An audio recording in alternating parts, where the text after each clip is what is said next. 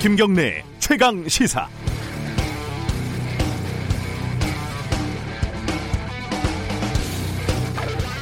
(2011년 7월 22일) 노르웨이 오슬로 정부 청사에서 폭탄이 터집니다. 그리고 또 인근 섬에서 총기 난사가 벌어지는데요. 사망자만 77명, 끔찍한 참사였습니다. 범인은 극우 성향의 32살의 청년이었고요. 초유의 테러 범죄였지만 범인 체포 이후에 벌어진 일은 더 놀라웠습니다. 범인은 수사와 재판 과정에서 어이없을 정도로 정중한 국가 사법 체계의 보호를 받습니다.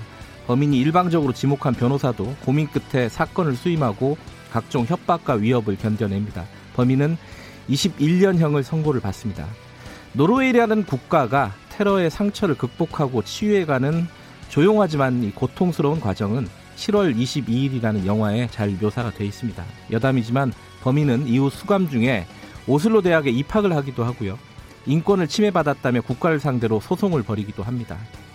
우리 아니 저의 법감 법 감정으로는 참 어처구니가 없는 일일 수도 있습니다. 어, 끔찍한 성범죄를 자행한 조주빈이 변호인 사임으로 혼자서 조사를 받았다 이런 뉴스를 봤습니다. 변호인이 여론의 압력을 이기지 못한 거죠. 예전에도 이학, 이영학 그리고 고유정 등 흉악범들의 변호인들이 사임을 한 경우가 있었죠. 인과응보, 인지상정, 사필규정 뭐 당연한 일일 수도 있지만 그래도 마음 한구석이 찜찜한 건 어쩔 수가 없습니다.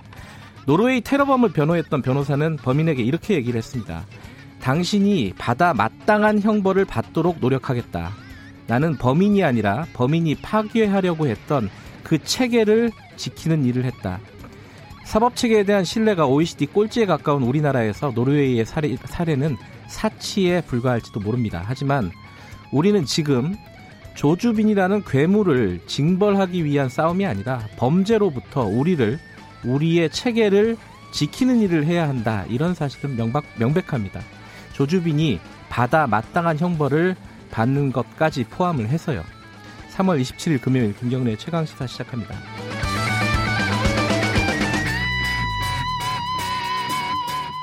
김경래 최강 시사는 유튜브 라이브로도 함께하고 계십니다. 샵 9730으로 문자 보내주시기 바랍니다. 짧은 문자는 50원, 긴 문자는 100원이고요. 스마트폰 애플리케이션 콩 이용하시면 무료로 참여하실 수 있습니다. 주요 뉴스 브리핑부터 듣겠습니다. 금요일 고발 뉴스 민동기 기자 여기 역시 나와 계십니다. 안녕하세요. 안녕하십니까. 대통령이 어, G20 특별 화상 정상 회의에 참석을 한 발언들이 여러 가지로 기사가 많이 나왔더라고요. 코로나 19와 관련해서요. 네. 우리의 성공적인 대응 모델을 국제 사회와도 공유해 나가고자 한다. 이런 얘기를 했고요. 네. 그리고 과학자나 의사, 기업인 등 필수 인력의 이동을 허용하는 방안을 함께 모색하자. 이렇게 네. 제안을 했습니다. 아, G20 정상들은 공동 선언문, 성명문도 채택을 했는데요. 그리고 G20 차원에서 마련될 공동 긴급 조치에는 뭐 재원 마련 방안이라든가 정보 공유, 역학 임상 자료 교환, 의약품 공급 보장 등이 포함될 것으로 보입니다. 이게 화상 회의였다면서요? 그렇습니다. 예, 이것도 사상 초유의 일이라고 합니다. 네. 네. 코로나 19 때문에 사상 초유의 일을 정말 많이 보는 것 같습니다. 자, 경제 대책 중에 하나로 한국은행이 미국 연준도 비슷한 조치를 취했었는데 사실상 어, 무제한으로 돈을 풀겠다 이런 카드를 꺼냈죠.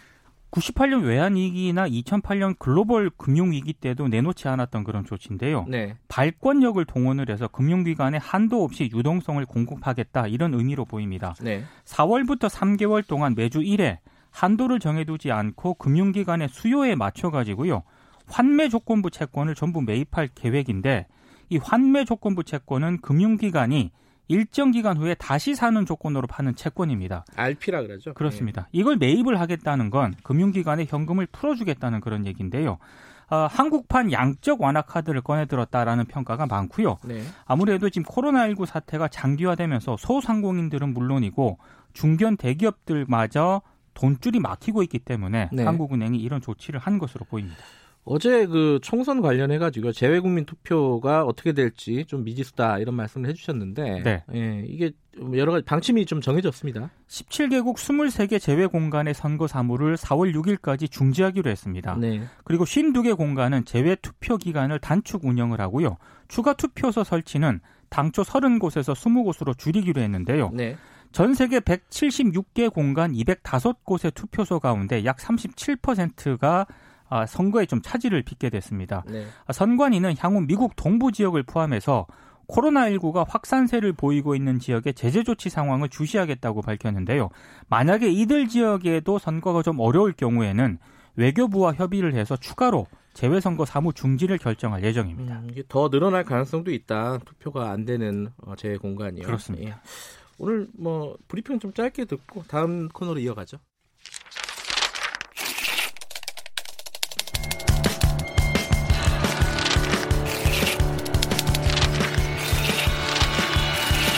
민동기의 저널리즘 M.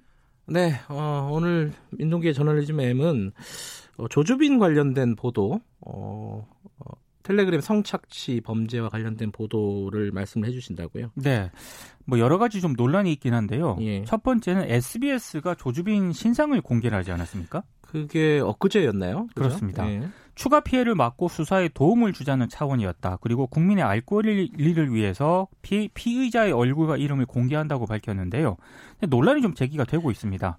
SBS가 이 신상을 공개한 건 지난 23일인데 그 다음 날에 서울경찰청 신상정보공개심의위원회 결정이 나오기 하루 전이었거든요. 네. 그러니까 하루 먼저 공개하는 게 무슨 의미가 있느냐 이 논란부터 시작을 해서 사회적인 논의 과정을 언론이 결과적으로 무력화시켰다 이런 비판도 나왔습니다. 아, 뭐 여러 가지 짚어야 될 부분이 있는 것 같습니다. 어쨌든 지금 방금 말씀하신 사회적 논의 과정이라는 게 뭐 무력화됐다는 게 무슨 뜻이죠? 그러니까 신상정보공개심의위원회가 공개로 결정을 내리더라도 네. 언론은 이 결정이 온당한가 이걸 따져야 되는 위치에 있거든요. 네. 근데 이 문제는 지금 별도의 논의를 필요로 하고 있는데 SBS가 먼저 신상을 공개하면서 이 과정 자체가 무의미하게 됐습니다. 그러니까 음. 조주빈에 대한 사회적 증오만 좀 부각이 된 음, 그런 셈인데요. 물론 조주빈은 처벌을 받아야 하는 아주 나쁜 사람이긴 합니다만 네. 한 개인만 처벌한다고 문제가 해결되는 게 아니거든요. 네. 근데 SBS 측의 반론을 좀 들어보면은 뭐 그런 얘기는 합니다. 이게 어 정부에서 정, 신상 공개를 정하는 것과 네. 언론사에서 자체적으로 신상 공개를 결정하는 것은 다른 범주다. 네. 다른 차원의 문제이기 때문에 어, 자기들이 신상 얼굴을 공개한 것은 어, 자, 자체적인 기사 가치라든가 공익이라든가 이런 것들을 따져 본 거라는 건데 어, 또 다른 반론들도 많이 있죠. 그러니까 한겨레 같은 경우에는 이 문제를 네. 굉장히 오랫동안 보도를 해왔거든요. 작년부터 했죠. 예. 그렇습니다. 근데 특정 개인에 집중하기보다는 뭐 디지털 성범죄의 심각성이라든가 구조적인 측면을 좀 더 주목을 했습니다. 음. 그러니까 SBS가 신상 공개를 통해서 좀 대중들의 주목을 끌긴 했습니다만 네. 개인 신상에 초점을 맞추게 되면은요, 이 대중들의 관심은 그 개인에게 집중될 수밖에 없거든요. 네. 그러니까 원인과 구조적인 문제를 짚는 보도는 뒤로 밀린다는 그런 얘기입니다.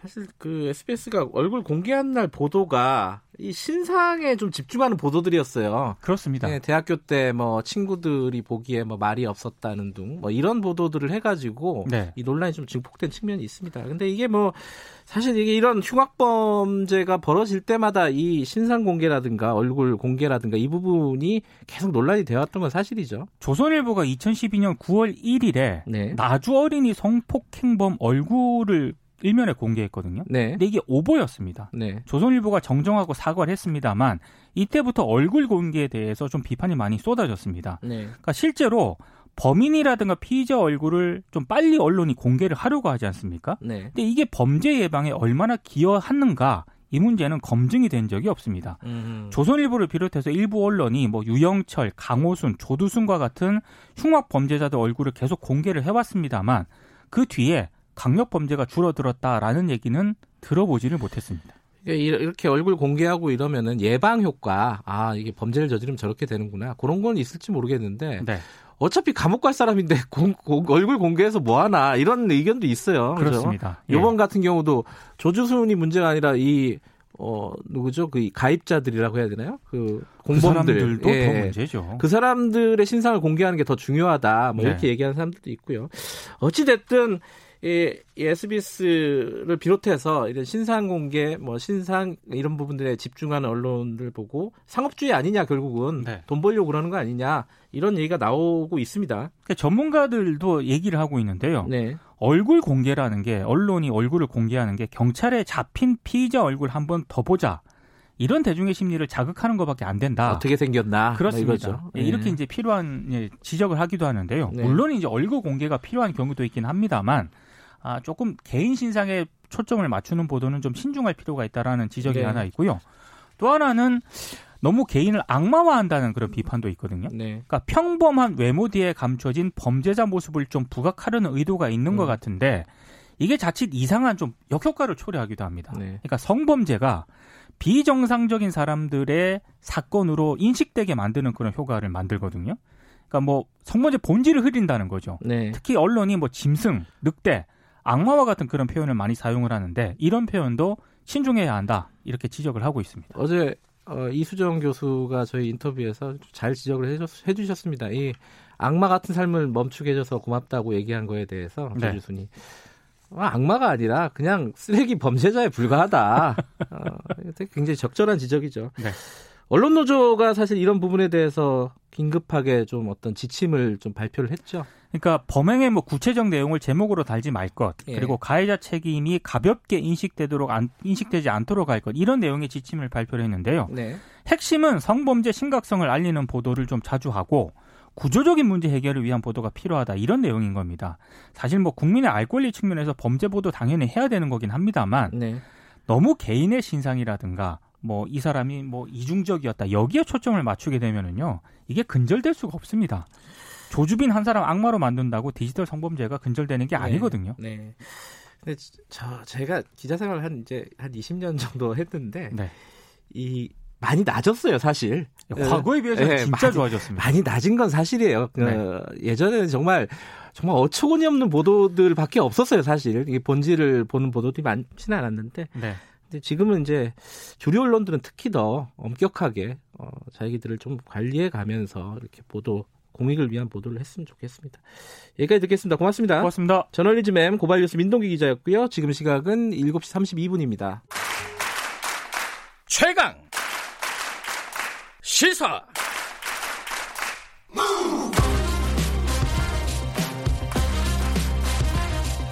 지금 여러분께서는 김경래 기자의 최강 시사를 듣고 계십니다. 네, 어, 오늘 오랜만에 뵙는 분을 한번 모셨습니다. 음, 뭐 지금 벌써 유튜브 같은 데서 뭐 기다리고 계신 분들도 꽤 많은 것 같은데 어, 최광욱 전 청와대 공직기강 비서관 어, 지금 열린민주당의 어, 앞순위 앞순위에 지금 순번이 올라와 있습니다. 총선 후보 이게 정치인으로서 이제 어, 처음 뵙는 겁니다. 저도 뭐 여러 가지 뭐 고민이 있어서 정치를 시작하셨겠죠. 근데 뭐 비판의 지점들도 좀 있는 것 같고요. 당내가 좀 복잡합니다. 민주당 쪽이 뭐 그런 부분도 좀 여쭤봐야 됐고 그리고 뭐 검찰 개혁이 뭐 이 분의 이 어떤 정치의 목적이다 이런 얘기들이 나오는데 어떻게 할 것인지에 대한 얘기도 좀 들어보겠습니다. 최광욱 전 청와대 비서관 열린민주당 후보 스튜디오에 모셨습니다. 안녕하세요. 안녕하십니까. 최강 시사가 최강욱 후보님의 이름을 따서 진 거잖아요. 그, 런가요 아닌가요? 갑자기 가셔가지고 네. 이 프로그램 제가 맡게 된 거예요, 이게. 그러게요. 네. 유경래 눈이었는데. 가시고 나서 지금 한 1년 좀 넘었나요? 1년 반이 지났습니다. 1년 반. 네.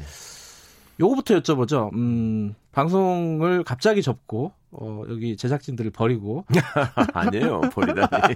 청와대에 가셨는데 네. 뭐 후회한 적은 없으셨습니까? 후회했죠, 많이. 후회했어요? 일단 청와대 생활은 굉장히 힘들더라고요. 예. 뭐 예상을 했지만 예상보다도 힘들고, 예. 그다음에 이제 순간순간 벌어지는 상황들을 거기 있으면 이제 다 많이 알고 이제 직접 경험하게 되는 일들이 많잖아요. 네. 제가 이제 과거부터 세상에 시끄러운 일에 좀 관여한 적이 많았었는데 변호사로 살 그렇죠. 때도. 예. 네. 그럴 때마다 이제 그 상황에서 벌어지고 있는 온갖 좀 나쁜 짓들이나 이런 것들을 좀 훌륭한 기자님들을 통해서 세상에 알리고 또 그런 것들을 통해서 좀 세상을 바꿀 수 있다는 생각도 해보고 그랬었는데 정작 청와대에 들어가니까 외부에서 보기에는 권력의 중심에 들어섰으니 세상을 바꿀 수 있는 역할을 더 많이 할 수 있지 않겠냐라는 기대가 네. 네. 저도 있었고 외부에서도 그런 기대가 좀 있었던 것 같은데 안에 있으면 사실은 조직 구성원의 한 사람이 되기 때문에 네. 제약이 많잖아요. 특히 또 공직자 신분은 더 그렇고. 네. 좀 많이 답답했어요. 아. 음, 할 말도 못하고. 특히 이제 언론인들을 접촉하지 말아달라는 이제 그 내부에서는 아무래도 제가 하는 일들이 좀 내밀한 일들이 많아서 네. 혹시 뵙게 되면 이제 오해 살 수 있는 또 발언이 있을 수도 있고 해서 아예 이제 연락도 못 드리고 그랬는데 그러니까 미안하고 그랬죠. 전화 연락이 안 된다는 네. 어, 여러 기자들의 네. 어떤 섭섭함 네. 많이 들었어요. 진짜 저 사람 아, 그럴 줄 몰랐다 막 이런 얘기 청와대 가는 연락이 안 돼. 그래 어 지금 이제 정치인으로서 선택을 다시 하셨습니다. 이게 음, 그런 어떤 답답함 때문에 선택하신 건가요? 이유를 좀 여쭤봐야 될것 네. 같아요. 답답함이 컸고요. 네. 글쎄, 뭐 저를 이제 정치인이라고 표현을 해주셨는데 사실은 굉장히 지금도 나, 낯섭니다. 그리고 이제 앞으로도 제가 정치인으로서 생각하는 방식을 좀 많이 배워야 되겠다는 생각을 좀 지금도 하고 있거든요. 네. 근데 그런 생각을 했어요. 그, 음, 제가 어쨌거나 그 안에 있으면서 일종의 그 표적이 돼 있는 셈이었는데, 음. 그 표적이 그냥 관역으로서만 제가 존재할 필요는 없을 것 같다는 생각을 했고요. 음. 그왜 표적으로 될 수밖에 없었는가를 좀 풀어서 설명을 해드리면 네. 좀 쉽게 이해하실 수 있을 것 같고 네. 지금 이 시대에 이번 선거가 어떤 중요한 의미가 있고 왜 어느 정도 다 이루어진 것 같은 검찰 개혁을 쟤는 계속 또 얘기를 하려고 하나 음흠. 그런 것들을 좀 설명드리고 싶다는 생각이 있었습니다. 그러니까 음. 가만히 앉아서 그냥 뭐 이제 어차피 기소된 뭐 날치기 기소건 억지 기소건 간에 기소가 돼 있으면 뭐 법 절차에 따라야 되니까 재판 받으러 다니는 거는 좀 내가 그, 과연 그렇게 그냥 소극적으로 당하고만 있어야 되나 뭐 이런 생각이 음. 들더라고요. 물론 뭐 할 얘기도 많고 자신 있지만 또 공직에 계속 있으면서 하는 거는 여러 제약이 있을 수밖에 없잖아요. 다른 사람들한테 누가 될 수도 있고 하니까. 네. 예. 어, 며칠 전에 주진영 같은 당 후보시죠? 어, 네, 예. 주진영 전 하나증권 대표가 저희 출연을 했었는데 네.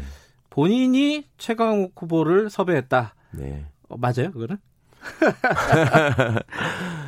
그 저한테 저기 뭐 제의를 하시고 제안을 주시고 뭐 요청을 하신 분들 여기서 많았습니다. 네. 그거는 그, 그랬었는데 제가 이제 아 진짜로 어, 국회라는 장에 들어가서 내가 할 일이 있을 수도 있겠구나라는 네. 생각을 하게 해준 분이 몇 분 안 되는데 그 중에 이제 대표적으로 주진영 선생님이 좀 많이 음. 의견을 주셨죠. 저희가 그 검찰 개혁이나 이런 얘기는 조금 이따가 하고요. 네. 먼저 어, 이제 당 얘기를 좀 해볼게요. 네. 열린민주당 이게 네. 이제 조금 뭐 여러 가지로 어, 논란이 되고 있기 때문에 불편할 수 있는 얘기입니다. 그래서 음. 먼저 좀 처리하고 뒤에 이제 검, 검찰 얘기 좀 해보겠습니다. 뭐 이거 뭐 원고하고 완전히 다르네. 어, 똑같이 가고 있군요. 네. 그. 그 정치를 만약에 선택을 하신다면은 네. 민주당을 선택하는 게 네. 정도가 아니었냐 이렇게 생각하는 분들도 있을 거예요. 네. 더, 그러면 뭐 예컨대 어, 민주당이 아니더라도 또 뭐 더불어 시민당을 네. 선택할 수도 있을 거고. 네. 근데 왜 열린 민주당이냐? 네. 어떻게 봐야 돼요, 이거는? 열린민주당이 후보를 선정하는 방식이 네. 열린 캐스팅이었어요. 네. 제가 선택을 한 게 아니고 선택이 음. 된 거였죠. 음. 선택이 된 거였어요. 그리고 저기 예, 더불어 시민당이죠. 네. 더불어 시민당이 이제 플랫폼 정당으로 처음에 출범할 때 네. 에도 뭐 저한테 직접 연락을 주신 분도 계시고 다른 경로를 통해서도 제안을 받았던 건 사실입니다. 네. 그런데 그간에 여러 곡절들이 있었잖아요. 네. 그 플랫폼 정당이 정리되는 과정, 네. 또 민주당이 참여하게 되는 과정, 그다음에 열린우리당이 출범해가지고 또 후보를 선정하는 과정, 네. 뭐 이런 것들이 쭉 진행되면서 어떤 제 의지라기보다는 이렇게 말씀드리면 어떻게 생각하실지 모르겠지만 하여튼 아 요렇게 갈 수밖에 없는 상황이 돼 버렸어요. 그리고 음. 저는 그 처음에는 후보들의 후보들을 추천하는 열린 캐스팅에서 상위 그 추천을 받았다라는 네. 연락을 받고 아 뭐 그런 일도 있구나 하는 정도였는데 네. 이제 주진영 선생님 말씀처럼 이제 그분하고 얘기를 하다가 의기투합되는 면이 있어서 음. 결국은 이제 열린민주당으로 간 결과가 되긴 했는데요. 네. 그렇다고 제가 무슨 뭐 더불어시민당을 완전히 배제했거나 뭐 그쪽에서 뭐 저를 완전히 쳐냈거나 뭐 음. 그렇게는 생각하지 않습니다. 그런데 이제 지금 열린민주당 이건 뭐 최강욱 후보 개인의 문제는 아니고 네. 당의 문제인데 네. 네. 어, 지금 어, 더불어민주당에서 열린민주당에 대해서 각을 좀 세우고 있어요. 네. 이걸 또뭐 이해찬 대표 같은 경우에는 음. 참칭하지 마라. 네, 네. 그리고 뭐 문재인 정부 뭐 쉽게 말하면 뭐 이름 팔지 마라. 네. 이런 식으로 얘기한단 말이에요. 네. 열린민주당의 어, 남자 1위 후보로서 어떻게 생각하십니까? 대, 더불어민주당 대표께서 그렇게 말씀하실 수 있는 그것도 선거 국면에서 네. 뭐 충분히 이해가 갑니다. 왜 음... 그러셨는지는 이해가 가는데 네. 표현은 좀 과하셨던 것 같아요. 아, 그래요? 잠칭은 아니잖아요. 그리고 제가 열린민주당에 있고 뭐 또 김의겸 전 대변인이 또 있고 뭐 그런 것들이 아무래도 좀 신경이 쓰이셨던 모양인데 네. 그렇다고 해서 저희가 뭐 그거를 소위 참칭하고 다닌다거나 참칭이라는 거는 가짜가 진짜인 것처럼 행사하는 게 참칭이잖아요. 네. 근데 그런 거라기보다는 유권자들이 저희들을 바라보면서 느끼시는 지점들이 있었고 네. 뭐 그거를 가지고 민주당에서 조금 뭐랄까 선거 전략상 민주당 입장에서는 좀 불편하다 생각했을지 모르겠는데 네. 뭐 결국은 뭐 정리될 얘기라고 생각합니다. 네. 어 선거 끝나고 나서 합치는 건가요? 이게 이건 정리 아직 안 됐죠? 어떻게 보세요? 그게 지금 뭐 정치 상황이라는 게 늘 변할 수 있는 거고요. 네. 그때 그때마다 어떤 정치적인 전략이라는 게 또 필요하다고 하시더라고요. 네. 그러니까 이게 완전히 무슨 적이 돼가지고 따로 갈수 있는 그런 상황은 아니라는 건 다들 아시잖아요. 네. 그 지향하는 바가 그 크게 다르지도 않고. 네. 근데 이제 각자의 장에서 지금 예를 들어서 열린민주당이 뭐 나쁘게 보시는 분들은 민주당의 지지율을 깎아먹는다 뭐 이렇게 얘기하시는 분들도 계시던데 네. 사실은 크게 보면은 진보 개혁 진영의 지평을 넓히고 있는 측면이 분명히 있거든요. 네. 그러면 그 넓히는 게 선거 이후에도 충분히 넓히는 장에서 역할을 할 수 있다면 그것도 필요할 것 같고 네. 근데 그렇게 되지 않을 수 있는 측면도 또 있잖아요. 네. 선거 결과에 따라서는 그러면은 또 당연히 통합을 해서 한 길을 가야 될 일이 있을 거고 네. 그거는 뭐 지금 예단할 일은 아닌 것 같고 하지만 완전히 갈라져 가지고 뭐 적이 되는 일은 절대 없을 것이다. 그 음. 정도는 확실히 말씀드릴 수 있을 것 같습니다. 예, 뭐 정치 얘기는 요쯤으로 정리하고 검찰 얘기 할 텐데 검찰 얘기도 사실 정치 얘기랑 연결이 되는 얘기라서 그렇죠. 그죠? 네, 네. 이거부터 좀 바로 하나 여쭤보죠. 이 음. 어제 음. 서울신문이었나요? 네. 윤석열 총장 사퇴를 거론하는 칼럼이 실렸습니다. 네, 네. 어, 아마 주류 언론에서 윤석열 총장 사퇴하라라는 칼럼 제목의 음, 칼럼이 처음 거론하신 것 같은데요. 네. 어떻게 생각하세요? 뭘? 사퇴해야 된다고 보십니까? 사퇴요. 예. 지금까지 하신 행태를 보면은 진즉 사퇴를 하셨어야죠. 어떤 부분에서요? 예를 들어서 지금 아까 사회자께서 말씀하실 때 네. 정치 얘기하고 검찰 얘기나 뭐 결국 연결되는 얘기고 비슷한 얘기다라는 취지 말씀하셨는데 그게 이제 정치 검찰의 현실이기 때문에 그런 거죠. 사실은 음. 검찰은 국가기관의 하나고 네. 그다음에 수사와 기소를 특히 이제 기소에 전념해야 되는 기관인데 네. 그간에 윤석열 총장이 취임한 이후에 보인 모습은 네. 취임 전에 이제 많은 성원과 기대를 받았잖아요, 사실. 그렇죠. 그 기대의 핵심은 뭐였냐면 좌고우면하지 않고 네. 진실을 찾아내고 네. 그리고 그 진실이라고 하는 것이 정의에 연결되는 그런 올바른 진실을 추구하는 강골 검사 이런 이미지가 있었잖아요. 그런데 그 이후에 본인 입장에서는 뭐 어떻게 변명하실지 모르겠지만 조국 장관 그 임명 과정, 네. 그다음에 그 임명 이후에 벌어진 개, 계속된 수사 과정 네. 뭐 이런 것들을 보면 가장 정치적으로 해석될 수밖에 없는 민감한 시기에 가장 비법률가적인 선택을 했고 네. 그리고 그 시점 시점마다 아주 정치적인 어떤 요구를 포함할 수밖에 없는 듯한 그 행동을 계속 했었거든요. 네. 그리고 본인 스스로 이거는 내가 결심하지 않고서는 할 수 없는 일이다라는 말을 공식 답변으로 국회에서 했단 말입니다. 네. 그러면 그 결과물이 지금 이제 공소장이라는 형태로 나와 있고 네. 그게 이제 재판이 진행 중에 있잖아요. 어, 일반 시민들의 입장에서도 검찰의 수사가 과했다라고 하는 점에 대해서 이의를 다루는 분은 별로 없는 것 같습니다. 그러니까 음. 내 삶에 과연 검찰 권력이 네. 저렇게 밀고 들어오면 나는 어떻게 방어할 수 있을까라는 점이 시민들이 자발적으로 나서 촛불을 들게 된 계기가 하나 있었던 것 같고요. 네. 그 다음에 또 하나 전문가들이 볼 때는 법률가들이 지금 와서 그러면 당시의 수사가 굉장히 정의롭고 올바른 것이었다라고 당당하게 여기 출연해서 얘기할 수 있는 사람이 있는지 음. 없을 겁니다 아마 왜냐하면 네.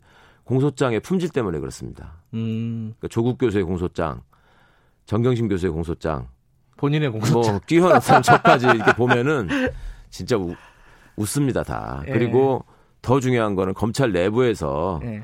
이 수사에 참여하지 않고 조마조마한 심정으로 그 수사를 바라보고 있었던 수많은 검사들이 있을 거 아닙니까? 예. 어찌 보면 검, 찰 입장에서도 초유의 일이 벌어지고 있었잖아요. 네. 그리고 명분으로 내세울 수 있었던 게 검찰이 사상 최초로 살아있는 권력을 친다 이런 명분을 세웠잖아요. 그렇죠. 근데 이거는 드러난 사실은 권력형 비리는 하나도 없었어요. 그리고 그러면 그렇게밖에 할 수 없었던 어떤 중대한 범죄들이 드러나고 이게 또 공소장을 봐도 명확하게 딱 떨어져야 되는데 네. 검사들이 보기에도 이게 너무 지금 품질이 조잡한 거야. 음. 그러니까 내부적으로도 아 좀 이건 진짜 아니다. 우리 네. 조직이 망가진다. 이런 걱정을 하는 검사들이 지금 굉장히 많습니다. 근데 그런 현실을 보, 면은 네.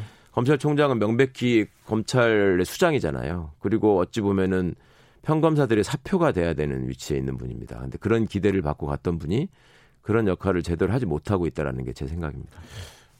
그 윤석열 총장이 임명될 때 적극 추천하지 않으셨어요 혹시? 내에서 본인은? 인사와 관련된 얘기는 뭐 그런데 저는 적극 추천하는 사람 아닙니다. 제가 아, 과거에 그래요? 방송하면서 음. 발언 드린 것도 있고, 음. 음. 그거는 뭐 검색해 보시면 알 겁니다. 그래요? 제가 어떤 입장이었는지는. 음. 예.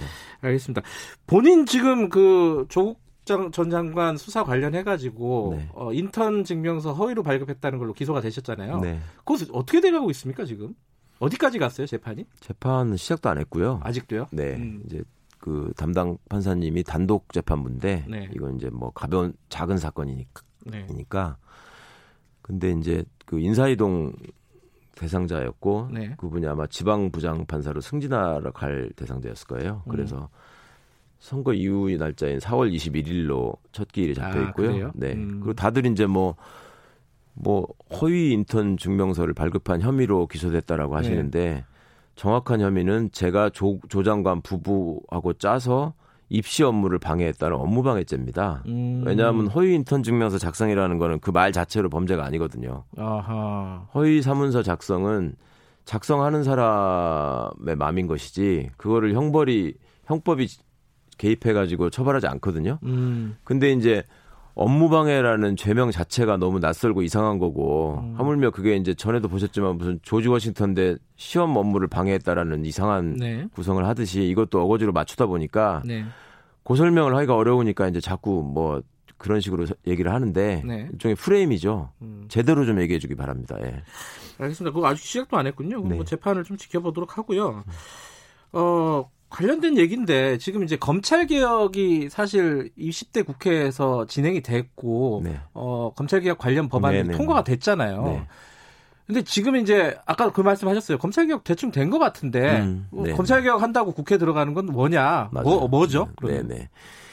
검찰 개혁이라고 하는 게 이제 여러 층위가 있을 수 있잖아요. 예. 사람들이 항상 기대하는 개혁은 어디까지인데 네. 정치적인 현실이나 이것 때문에 거기까지밖에 갈 수 없었던 지금 음. 법안들이 올라가 있는 겁니다. 네. 그 이제 대표적인 게 공수처의 수사 대상과 수사 범위가 많이 축소가 됐죠. 네. 그리고 공수처 법안을 마지막에 이제 4 플러스 1에서 타결하는 과정에서도 네. 여러 가지 이제 최초의 원안과 많이 달라진 점이 들어갔었고요. 그리고 개혁의 완성이라기보다는 개혁의 시작이라고 할 수 있는 게 이제 공수처의 설, 설치 네. 출범인데 이게 법에 따르면 7월 안에 출범을 해야 되거든요. 네. 근데 21대 국회의원의 임기가 5월 31일인가? 뭐 5월 네. 말에 시작이 됩니다. 예. 근데 원구성을 하다 보면 자칫하면 이게 늦어질 수 있어요. 또 선거 결과에 따라서는 네네. 야당의 비협조가 있으면 공수처장 임명 절차가 진행이 되질 않거든요. 네. 그렇게 되면 공수처가 아예 설치가 안 되는 겁니다. 법에 의하면 공수처장이 그 청문회를 거쳐야지만 임명되게 되고요. 네. 공수처장이 임명돼야지만 여타 차장, 뭐 공수처 검사 이런 사람들이 임명될 수 있는 구조거든요. 네. 그러니까 이게 첫 출발을 꼭지를 따는 게 되게 중요합니다. 근데 그 꼭지를 딸 수 있는 어떤 의석수가 총선에서 만들어지느냐가 되게 중요하거든요. 네. 그래서 이제 그게 아직 미완이라는 점을 말씀드리는 거고요. 또 검찰 개혁으로 이루고자 하는 길이 이제 검찰이 정말 법률 전문가들로 구성된 기소기관이라는 본연의 임무 네. 이거에 얼마나 충실할 수 있는가가 결국 검찰 개혁의 요체거든요. 네. 그런데 그거를 어 결정하는 예를 들면 형사소법 개정안이나 네. 또 검찰청법 개정안이나 이런 것들이 마무리가 돼야 되기 때문에 네. 그래서 아직도 가야 할 길이 좀 남아 있다고 말씀드린 겁니다. 그래요? 아, 시간이 많지는 않은데 음. 어 이번 총선에서 열린 민주당은 한 몇 석 정도 가능하실 거라고 보십니까? 지금 여론 추이가 뭐 이대로만 이어지고 저희가 크게 나쁜 짓을 하지 않는다면 그럴 일도 없겠지만 열석은 어.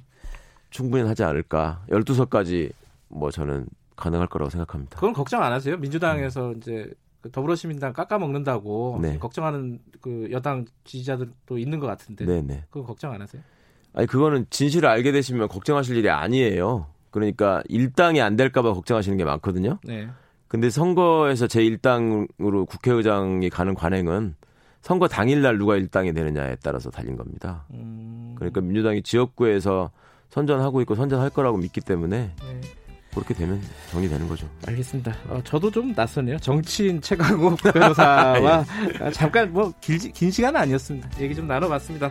뭐 다음에 또 볼 날이 있을 것 같습니다. 고맙습니다. 예, 감사합니다. 최강욱 열린민주당 후보였습니다. 김경래 최강기사 1부는 여기까지고요. 잠시 후 8시에 2부로 돌아오겠습니다.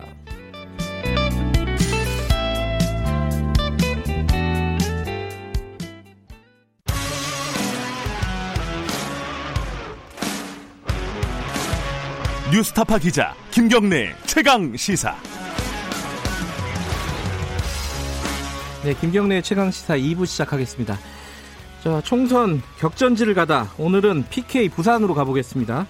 어, 지난주에 더불어민주당 김영춘 후보 인터뷰를 했죠. 어, 같은 부산 진갑 후보입니다. 미래통합당 서병수 후보 만나보겠습니다. 이 격전지 중에 최대 격전지 중에 하나입니다. 자, 안녕하세요. 안녕하세요. 반갑습니다. 네. 부산 선거대책위원장이시기도 하잖아요. 네, 그렇습니다. 아, 이 얘기부터 좀 여쭤보고 가야겠네요. 그 부산이 코로나19 네. 이게 상대적으로는 좀, 어, 뭐랄까요. 확진자라든가 사망자라든가 좀 적은 편이죠? 어떻습니까? 지금 상황이? 네, 비교적 그 부산은 뭐 전국적으로도 그렇습니다만 네. 방역 대책 잘 마련이 되고 있습니다. 음. 어, 저희 부산에서는 사실 두 분이 이제 사망을 하시고요. 네, 네. 어, 안정적으로 관리가 되고 있다라고 생각을 음. 합니다. 그러나 이런 것들이 이제 저희들이 사스나 메르스 사태를 겪으면서 네. 또 의료진도 잘 훈련이 되어 있고 또 네. 기술도 발전을 했고 네. 또그 과정에서 감염병과 관련된 매뉴얼이 잘 정비되어 있지 않겠습니까? 네. 그래서 발생 초기에 중국으로부터 입국만 제대로 통제했다면 음. 지금과 같은 그런 비극 겪지는 않았을 거라고 생각을 합니다. 음. 그게 이제 부산 시민들이 상당히 네. 화가 나는 점이라고 네. 뭐 생각을 합니다. 그 부분은 좀 논란이 있잖아요. 얼마 전에 뭐 캐나다 총리가 대통령에게 전화를 해서 중국 네. 입국 막지 않은 건 참 잘한 일이다. 뭐 이런 네. 얘기도 했고 이게 논란이 좀 있는 부분인 것 같아요. 이제 예. 정치권에서 네. 이런 그 코로나 대책 문제를 왈가왈부하고 진두지휘하는 것은 절대 바람직하지 않다고 음, 봅니다. 네. 질병관리본부라든가 네. 의사분들이라든가 네. 어, 의료진들이라든가 그런 전문가들에게 이것을 맡겨가지고 네. 어, 처음부터 수습을 하고 또 적절하게 그 어, 검역이라든가 방역이라든가 또는 네. 입국에 관한 어떤 그런 지침 같은 것들도 만들어야 되는데 네. 정치권에서 음. 어 이러니까 이게 처음부터 혼란이 있었다라고 봅니다. 알겠습니다. 이 뭐 코로나 얘기도 할 얘기가 많지만은 오늘은 총선으로 네. 모신 거니까 총선 얘기로 네. 바로 좀 들어가 보겠습니다. 이 부산 지역이 18석이잖아요. 네, 그렇습니다. 얼마 전, 그러니까 지난주에 저희들이 더불어민주당 김영춘 후보, 이게 더불어민주당 부산 쪽 선거대책위원장입니다. 어, 네. 열석 목표로 한다 이런 얘기를 하셨어요. 어, 어떻게 네, 생각하십니까? 네. 저도 이야기를 들었습니다. 네네. 그런데 문제는 말이죠. 예. 그 우리 부산 사람들 참 코로나 때문에 걱정이 많습니다. 네. 음, 여전히 네. 예, 밥 먹었나 이런 것들이 평소에 우리 정기훈 인사거든요. 네, 밥 먹나 그런데도 그렇죠. 불구하고 네. 요즘은 이제 마스크 있어요 이런 인사가 돼버렸습니다. 아, 네네. 그래서 백신이나 치료제도 아니고 고작해서 마스크인데 이 마스크 문제 하나 제대로 해결하지 못하는 무등한 문재인 정권이다. 음. 아, 이 코로나 문제로 인해서 네. 문재인 정권의 무능이 드러났다. 네. 이것이 이제 부산의 민심입니다. 음흠. 그리고 아까 뭐 김영춘 의원은 열사 열석을 뭐 자신한다고 했지만 뭐 목표로 한다 뭐이 아, 정도입니다. 예. 네네 그 예. 그러나 어, 저희 미래통합당이 사실 몇 석의 여석을 얻게 될 것이냐 아직 네. 확신할 수는 없습니다. 네. 다만 저희들은 정치적 격변기마다 네. 대한민국 정치 발전의 균형을 잡아준 어, 어, 것이 부산 시민들이라고 생각을 합니다. 네. 이 부산 시민의 위대한 어, 그런 감각을 믿고 있습니다. 예. 이 부산 진갑이 어, 부산에서 네. 지금 굉장히 전국적인 관심이 모아지고 있는 곳입니다. 왜냐면은 네. 어, 두 분이 워낙 그 중진이시기도 하고 네. 어, 근데 굉장히 박빙이에요. 네, 그러니까 네. 여론조사를 네. 보면요. 보, 예, 저도 듣고 보고 있습니다. 그, 근데 이제 사실은 어, 물론 지금 저 여론조사가 뭐 다는 아니겠지만은 말씀하신 걸로는 부산의 민심이 어, 이반돼 있다 지금 현 정부에라고 얘기하는 것과는 좀 다른 여론조사 아닌가요? 이렇게 되면은? 어, 저 같은 경우, 네. 김영춘 의원 같은 경우에는 이 지역에서 8년을 활동한 분 아니겠습니까? 그렇죠. 네. 그리고 지금 현역 국회의원이기도 하고, 네. 이제 그런 김영춘 후보와 이제 공천을 받아서 네. 부산 진구 시민들께 본격적으로 사실 인사들은 2, 3주밖에 되지 않았습니다. 네. 그리고 제가 갑자기 이렇게 공천을 받았기 때문에 네. 준비가 안 된 상태에서 여러 가지 사무실도 구하고 집도 구하고 또 조직도 갖추어야 되고 뭐 이런 여러 가지 이제 음. 준비 때문에 제대로 선거 운동을 하지도 못했거든요. 네. 이런 상황에서 오차 범위 내에서 이렇게 앞서거니 뒤서거니 하는 것만 보더라도 네. 어, 분위기를 알 수 있지 않는가. 음, 오히려. 예. 네, 네. 김영춘 의원은 그 얘기를 하더라고요. 이 서명수 전 시장님을 어, 네. 전략 공천을 한 거잖아요, 사실상. 그죠? 네, 그렇습니다. 예. 네. 그거는 네. 부산 시민에 대한 예의는 아니다. 어, 다른 지역구에 네. 있는 사람을 이런 식으로 전략 네. 공천을 하는 거는 여기에 대해서는 뭐라고 말씀하시겠어요? 그 당에서 저를 두고 중요한 전략적 타산이라고 이미 했었고요. 네. 또 부산진 갑이라고 하는 이 지역이 상징성이 있습니다. 네. 부산의 그 가장 중심적인 지역입니다. 지역적으로도 그렇고 경제나 금융이라든가 아 여러 가지 이제 경제적인 환경의 차원에서도 네. 그렇습니다. 네. 그리고 뭐 김영춘 의원이야 아시다시피 이 586 세대를 대표하는 그런 정치인이기도 하고 네. 또현 그 문재인 정부에서 해양수산부 장관을 했지 않습니까? 네. 그래서 상징적으로도 이 부산 진만큼은 반드시 탈환해야 한다. 네. 거기에 적, 가장 적합한 인물이 서병수이기 때문에 네. 공천했다. 네. 아 이런 이제 우리 당의 설명 아니겠습니까? 네. 그러니 뭐 전략 공천이라는 말은 어, 나올 수도 있겠다 예. 생각합니다. 네. 그 서명수 후보님이 김영춘 후보에 비해서 어, 갖고 있는 어떤 장점이랄까요? 경쟁력 뭐라고 얘기하실 수 있겠습니까? 그, 저 같은 경우에는 이제 저는 항상 네. 제가 이제 저는 구청장을 하기도 했고요. 네. 또 부산시장을 하기도 그렇죠. 했고 네. 또 국회에서 사선 의원으로서 활동을 했거든요. 네. 그 모든 기간을 일관적으로 저는 일하는 사람이라고 하는 어, 생각을 떨쳐버리지 않고 했었습니다. 네. 어, 제가 이제 전공도 경제학을 전공을 했고요. 네. 또 기획재정위원장을 또 역임을 했거든요. 네. 수많은 경제적인 그런 어떤 현안들을 다루고 해결하기도 했고요. 네. 또 2008년도 글로벌 위기를 극복하는데도 나름대로 기여를 했었습니다. 네. 거기에 부산시장으로서 이제 큰 그림도 그려내고 만들어낸 그런 경험과 실적도 있습니다. 네.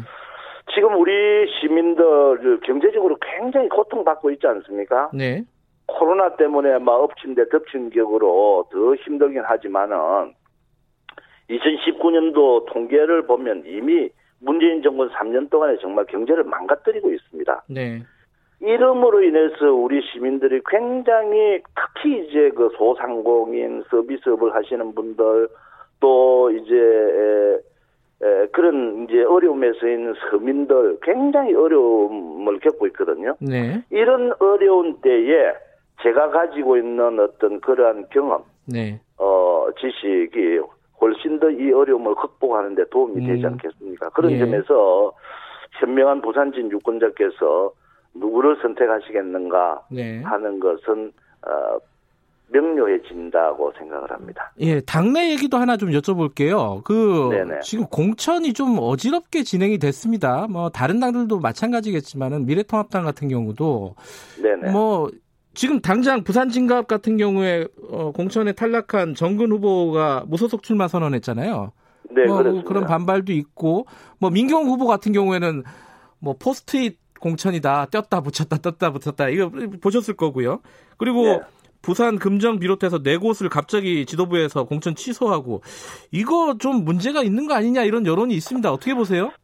네, 사실 부산 진갑의 이제 정건 후보 같은 경우에는 무소속 출마를 이제 강행하겠다라고 예. 이렇게 말씀을 하시고 있습니다만은 그러나 정건 후보 같은 경우에는 그 2년 전에 제가 오고돈 시장하고 시장 선거에서 맞붙었을 때 네. 오고돈 캠프에서 그 공동 선거 대책 위원장을 했었거든요. 음. 어 그리고 또 민주당 쪽에 많은 우리 지역 주민들은 민주당 쪽 그 부산진 을에서 네. 공천을 받기 위해서 상당한 공을 들이고 노력을 했다. 네. 이런 소문들도 많이 있습니다. 네. 어, 그런 분이 갑자기 우리 당에 공천 신청을 해서 어 경선을 하자 공천을 내놔라 네. 이렇게 주장한다는 것은 우리 사회가 과연 상식적으로 받아들일 수 있는 일일까요? 음, 예, 그거는 어, 어쨌든, 그렇게 어쨌든 예. 어쨌든 이런 이제 그러나 그럼에도 불구하고 네. 어 민주당도 그렇고 우리 당도 네. 그렇고 공천하는 과정에서 뭐 여러 가지 실수가 있었던 것에 대해서는 네. 사실 시민들께 드릴 말씀이 없습니다. 아, 그래요? 아, 저도 예. 이제 부끄럽기도 하고요. 네. 어, 그러나, 아, 그러나 또 일을 하는 데 있어서는 전체적인 흐름에서 네. 어느 정도 실수도 있을 수 있고 하니까, 네. 아, 우리 그 시민들께서 너그러이 좀 용서를 네. 해 주시고, 네. 어, 이제 본격적으로 선거가 시작이 되었습니다. 네. 아, 그래서 우리 그 대한민국의 앞날과 미래를 위해서 네. 문재인 정권의 무능한 어떤 그 국가 실패를 심판하기 네. 위해서라도 한데 힘을 모아 주십사 하는 그런 부탁의 말씀을 드리겠습니다. 알겠습니다. 근데 이 네. 사태의 근본적인 원인이 뭐 공천 네. 갈등이라고 할까요? 파동이라고 할까요? 네. 이 사태의. 근본적인 원인이 황교안 대표의 리더십이 아니냐. 그리고 황교안 네. 대표의 어, 어떤 측근들을 안 치려고 하는 그런 부분에서 벌어진 일이 아니냐라는 시각도 있습니다. 여기에 대해서는 어떻게 보세요? 저는 뭐 그런 점에 대해서는 잘 모르겠고요. 어, 제가 생각을 할 때는 네. 제, 제 판단은 네. 공천관리위원회 뭐 한두 분. 네. 또는 그 어, 최고위원회 한두 분 네. 이런 분들이 조금 잘못된 어떤 판단과 음. 생각을 하시고 네. 어, 일을 처리하는 과정에 사심이 개입되어서 네. 이런 혼란을 만들어낸 것은 아닌가 네. 아, 그런 점에 대해서 정말 우리 반성해야 된다라고 네. 생각을 하고 있습니다. 알겠습니다. 코로나 얘기로 잠깐 다시 좀 넘어가 볼게요. 지금 각 지자체에서 어, 재난 기본소득이라고 할까요? 재난 수당이라고 할까요? 뭐 이름은 붙이기 네. 나름이겠지만은 어, 뭐 어려운 사람들 혹은 뭐 모두에게 이렇게 일정 네. 정도의 네. 현금성 지급을 하자 수당을 지급하자 네네. 이런 일들이 벌어지고 있습니다. 주장도 있고요. 어, 어떻게 생각하십니까 이 부분은? 저는 기본적으로 그 생각에 전적으로 동의를 합니다. 아, 동의하세요? 예. 그 방법에 있어서는 네. 완전히 예, 반대적인 생각을 가지고 있습니다. 아하, 말하자면 네. 재난기본소득 보다는 긴급 생활 안정 자금을 드리자는 겁니다. 네네네. 대상은 모든 국민입니다. 음. 금액은 100만 원이든 200만 원이든 좋습니다. 음. 왜냐하면요, 모든 국민에게 이제 100만 원씩 드리려면 한 51조 원 정도가 네. 필요합니다. 네. 그런데 작년에 4 플러스 1 머선 시스템을 가지고 날림으로 심사한 국가 예산이 있지 않습니까? 네. 512조 원. 예. 이거 세출 경정하면 됩니다. 음. 또 세출 경정하지 않더라도 우리 그 국가재정법의 기획재정부에서 네. 전용과 이체라든가 아, 이러한 어떤 방법이 있으니까 네. 적자 국채를 발행하지 않더라도 네. 어, 그런 현금성 예산이라든가 네. 불려 불급한 예산이라든가 또는 음. 이제 소주성 예산 예. 뭐 이런 것들 이런 것들을 전부 이렇게 모아가지고 어, 재원을 만든다라고 한다면 어, 50조, 100조도 충분히 만들 수 있거든요. 그러면 그럼 방법론 잠깐만 예. 제가 뭐 계속 좀 이야기를 예, 좀 짧게 좀 부탁드릴게요. 예. 네. 이 정부가 사실 지원이라든가 급여라든가 봉제라든가 서비스 등등의 이름을 붙여서 현찰이라든가 바우처로 주는 현금 지원 예산만 하더라도 네. 64조 원입니다. 네.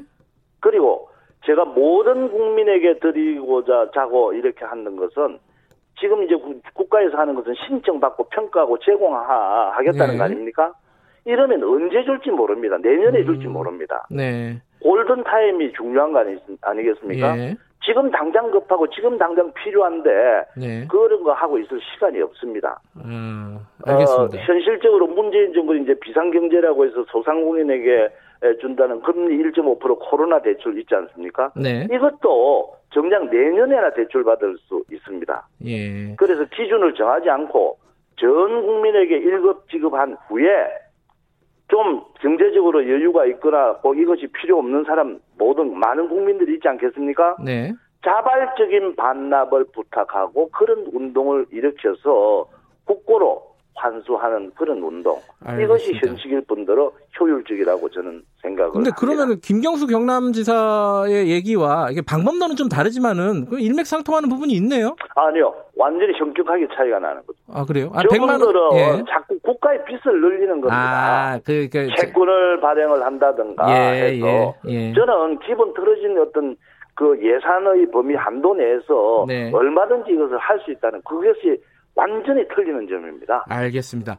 그 네네. 그러면 지금 골든 타임이라고 네. 하셨잖아요. 네네네. 그러니까 시, 시간이 급하다라는 말씀이신데. 네네네. 그럼 지금 대구에서 그런 비슷한 논쟁이 벌어지고 있습니다. 권영진 아니, 시장이 대구에서 이미 예. 이런 식으로 예. 추가 경쟁이라든가 네. 어, 적절하게 예산을 짜가지고 현금 지급을 하고 있는 거 아니겠습니까? 예. 아니 근데 대구에서 뭐 아주 뭐 예. 현명한 대처라고 생각을 합니다. 아니, 대구에서 이제 그런 어, 정부가 지원한 그 예산을 뭐 지금 선거 이후에 지급하겠다 이래가지고 지금 시의회하고 굉장히 갈등을 빚고 있잖아요. 이런 모습은 어떻게 생각하세요? 제가 알고 있는 거하고 다른데요. 대구에서는 음. 지금 어 원래 짜놓던 어떤 예산에서 현금 예산, 현금성 예산이라든가 이런 것들을 네. 전부 모아가지고 직접적으로 바로 어, 집행을 하고 시행을 어, 할 계획으로 있다는 걸로 알고 있습니다. 알겠습니다. 어, 네네.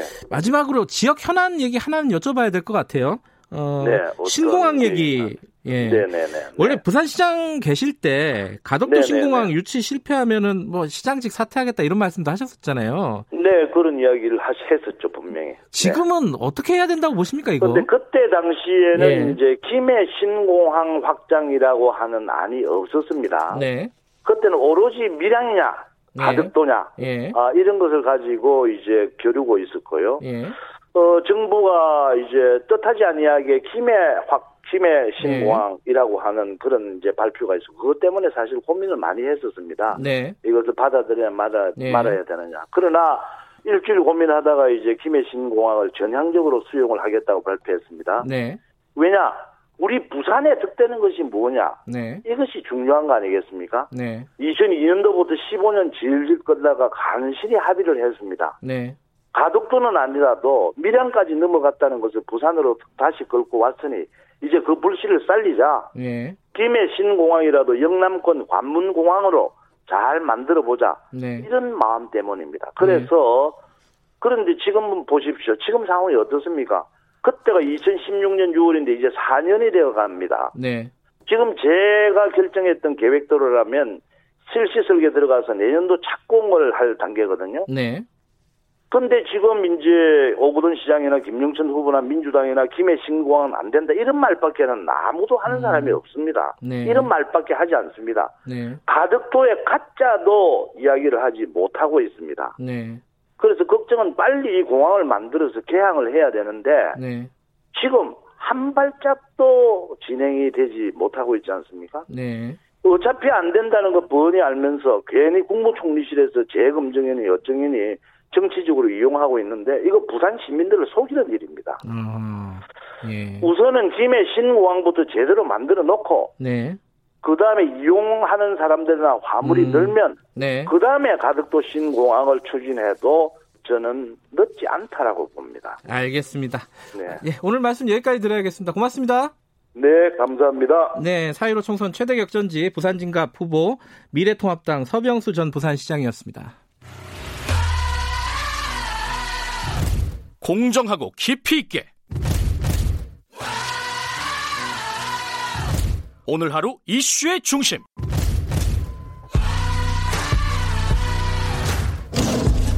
김경래 최강 시사.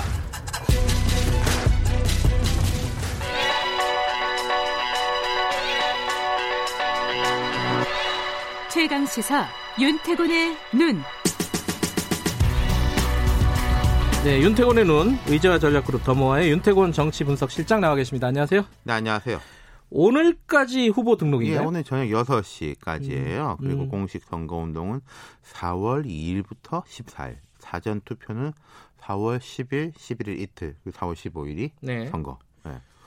공천 다 끝났고 이제 남은 기간 동안 역, 열심히 격돌하는 것밖에 안 남았는데 근데 이게 이미 사실 여야가 라인업을 세워가지고 막 붙었어야 되는데 이번엔 이상하게 뭐 전초전 집안 정리 이렇게 되게 늘, 늘어졌어요. 아직까지 본 게임이 시작 안 했다? 뭐 그런 식의 느낌이 있는 거죠. 이제는 진짜 진짜 본 게임인데 뭐 네. 예컨대 공천 갈등 같은 것도 있는 게 저는 그렇게 생각합니다. 이번 총선의 공천 갈등이 어느 당을 막론하고 평소 총선 때보다 심했다고 볼 수는 없어요. 아 그래요? 음. 음 다 항상 난리잖아요. 공천 갈등. 잊어버리니까. 네. 그러니까 보통 정도 혹은 보통보다 좀 낮은 수준의 갈등인데, 네. 근데 이게 되게 좀 뭐가 오래 가고 그런 느낌이 있었다는 거죠. 그러니까 통합당 같은 경우에는 어제 아니 공식적으로 합류하신 건 아닌가? 하여튼 김종희 선대위원장 또 악수했으면 된 거죠, 예, 뭐. 예. 뭐한 거고 이제 예.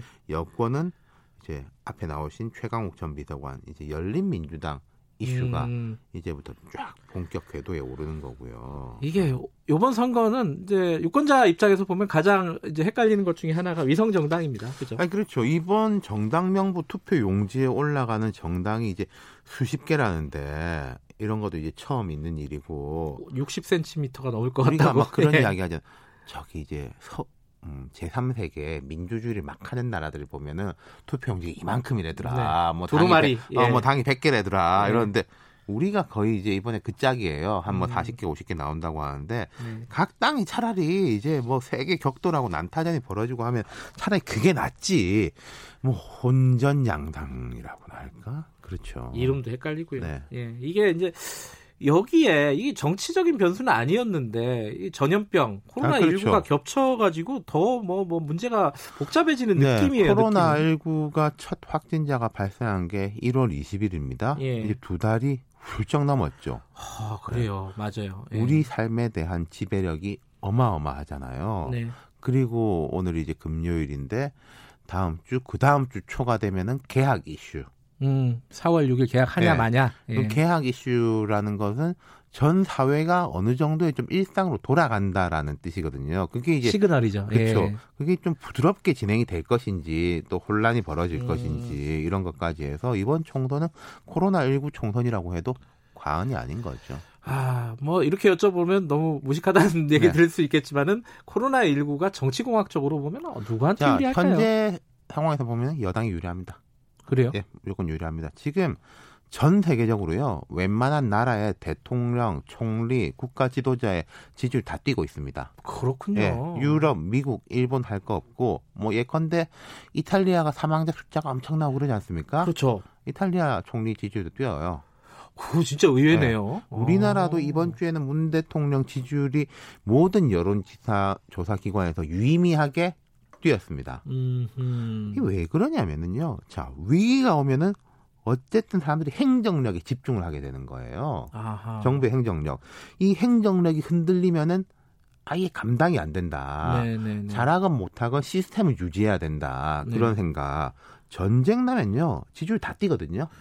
참, 그것도 희한해요. 네. 음. 그러니까 이런 거지 않습니까? 의회는 실은 입만 있는 것이고 네. 견제를 하는 기관이고 예. 야당은 더더욱 그렇죠. 네. 결국 집행을 하는 것은 정부, 행정부잖아요. 음. 중앙정부, 그 다음에 지방정부도 우리도 지금 지방정부 실제로 이제 뭐 돈을 쓰고 사람을 쓰는 지방정부의 도지사, 시장 이런 사람들이 주목받지 않습니까? 사실은 그렇죠. 선거 때는 도지사고 시장은 안, 안 보이는 사람이에요. 네, 근데 이번은 다르다는 거죠. 그러면은 대통령은 더하다. 음. 그리고 이제 상대 평가의 문제. 상대 평가는 또 무슨 말이에요? 우리 정부의 대처가 좋은 점도 있고 부족한 점도 아, 있고 예. 뭐그 이제 그 논쟁이 한창이죠. 예, 뭐 대만이나 싱가포르나 이런 데는 한국보다 더 잘했다 뭐 이렇게 말하는 사람들도 있습니다만 근데 이른바 구미 선진국 미국, 프랑스, 독일 이런 나라들하고 한국 비교하면 한국이 낫다라는 게 전 세계적인 평가고 예를 들어서 야당에서도 미국은 이렇게 잘하는데 한국은 왜 이렇게 못하냐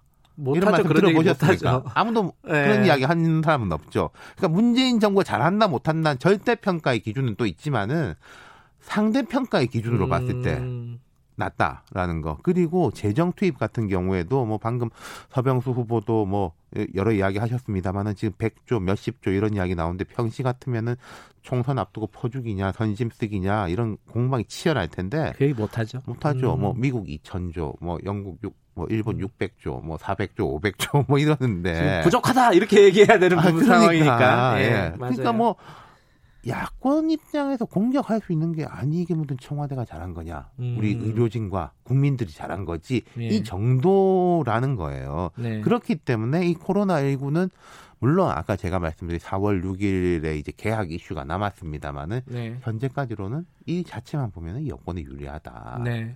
코로나 19가 뭐 가장 중요한 변수 중에 하나일 건데 뭐 또 다른 변수가 있다면 그러니까 뭐가 있을까요? 많은 것들이 이제 나와 있는 노출된 거고 이제부터 올라오는 것이 이제 더불어 시민당 만든 지가 며칠 안 됐어요. 열린 민주당하고의 아. 그 관계 예, 예, 이슈죠. 예, 예. 이게 상당히 이제 이슈로 들어오는 것이고 지금 최강욱 전 비서관도 앞서서 나오셨는데 이 당이 이제 여러모로 특징적인 게 있어요. 어디가요? 더불어시민당? 열린민주당 더, 열린민주당 열린민주당 물론 더불어시민당도 특징적이지만은 그건 이제 미래한국당하고 같이 특징적인 거고 예. 이 당이 더 특징적인 게자 예. 보통 우리가 비례대표라고 하면은 뭐 시민사회 혹은 뭐 이제 직능 대표의 성격이라서 그렇죠. 네. 원래 좀 잘 모르는 사람들이 많아요. 평소에도 지역구에서는 그렇고. 경쟁력이 또 어, 없고 어, 평소에도 네. 그렇고 그래서 당 보고 찍는 거죠. 비례대표라는 것은 그게, 그게 이제 정당명부 투표 아니겠습니까? 그렇죠. 근데 이 열린민주당은 청와대 전 대변인 3월 15일까지 청와대에서 일하던 비서관 그리고 뭐 조국 전 장관 난 그분 장관이라고 부르면 어색하다 형인데 라고 하는 이제 뭐 법무부 전 인권국장 황인석 뭐 국장이요 예. 이런 사람들 앞 순위에 쫙 배치시켜 놓고 있잖아요 당이 아니라 사람으로 끌어들이는 음. 거고 또 이분들이 하나 하나가 빅스피커고 메시지가 세요. 음흠. 자, 큰 당들은 음, 민주당이나 통합당 같은 경우에는 어쩌니 저쩌니 해도 전체를 보고 갈 수밖에 없습니다. 민주당도 보수도 좀 봐야 되는 거고 그렇죠. 통합당도 좀 진보도 좀 봐야 되는 거고 눈치를 다 봐야 돼요. 외연 확장 뭐 이렇게 그렇죠. 얘기하죠. 그리고 네. 이제 전체를 책임지는 뭐 이런 건데 이 당은 그렇지가 않죠. 그럴 필요가 없는 우리 지지층만 음. 보는 거죠. 네, 네. 그러니까 날렵할 수가 있고 뭐 파괴력이 있을 수 있는 거예요. 뭐 음주운전 전력이나 자녀 국적 같은 경우에도 다른 정당이면 사퇴하거나 사과하거나 하겠지만은 국민이 판단하실 거다. 음. 뭐 이러고 이제 넘어가지 않습니까? 네. 우리 우리 인터뷰 아닙니까? 이 방송에서. 예, 저 주진영 네, 대표가 나왔었죠. 예. 저는 이제 그런 인터뷰 처음 봤거든요. 큰 당은 그렇게 못 해요. 그게 그분의 캐릭터일 수도 있어요, 사실은. 그렇고 이제 그 당의 특징도 있고. 예. 그러니까 지지층에 대한 소구력이 매우 강하고 예. 반대층은 신경 안 쓰는데 반대층은 또 결집될 수가 있고 이로 인해 가지고. 근데 어쨌든 열린민주당의 특징을 말씀해 주셨는데 이 열린민주당에서에 대해서 모당 모당은 아니죠. 정치적으로 얘기하면 더불어민주당에서 각을 세우기 시작했어요. 그렇죠. 예. 어, 열린민주당하고 이제 시너지 효과가 있을 수도 있다. 이런 분석이 있는데, 뭐, 그럴 수도 있을 건데, 기본적으로 눈에 보이는 건 제로섬입니다. 그렇죠. 요 예. 이제 같은 파이에서 가지고 가는 거니까요. 네. 그게 이제 첫 번째고, 두 번째는, 아까 제가 말씀드린 이분들이 이제 공격적이고 지지층만 신경을 쓰는데 반대층 신경 쓸 필요가 없어요. 네. 그럼 그 반대층에서 어떤 반발이 나온다면 그 반대층의 반발은 누구에게 영향을 미치겠느냐? 음... 민주당한테 영향을 미치죠. 그렇죠. 네. 네. 그거는 아직 눈에 안 보이는 거예요. 그러니까 이제 음. 비례대표 선거에서 어 제로섬이건 눈에 보이는 거고 이분들이 뭔가 좀 잘못된 게 있다든지 반응이 안 좋다고 했을 때 민주당한테 악영향 미칠 수 있다는 건 눈에 안 보이는 위험 음. 어떻게 될지 모른다는 거 그렇기 음. 때문에 이제는 메시지가 세지는 거죠 뭐 참칭이다 이런 이야기도 나오고 그리고 웬만한 사람이 이야기해서 먹히지도 않을 테니까 고민정 윤건영 음. 상징성이 센 메신저들 민주당 음. 내에서도 문대 고민정 윤건영 이런 사람들이 말하면 어 저거 사람들이 대통령을 대변하는 사람들인데 그럼 저기서도 불편한 걸 느끼는 거 아니야? 라는 거로 갈 거다. 그러니까 이 이슈는 없던 이슈가 생겨서 나오는 거니까. 음. 파괴가 큰 거죠. 예, 영향을 주겠네요. 네. 고민정 후보 입에서 그런 얘기가 나오는 것도 잘 보면 그런 배경이 네. 있겠, 네요 자, 여기까지 듣겠습니다. 고맙습니다. 감사합니다. 윤태권의 눈이었습니다. 김경래 최강시사 2부는 여기까지 하고요. 잠시 후 3부에서 다시 뵙겠습니다. 일부 지역국에서는 해당 지역 방송 보내드립니다.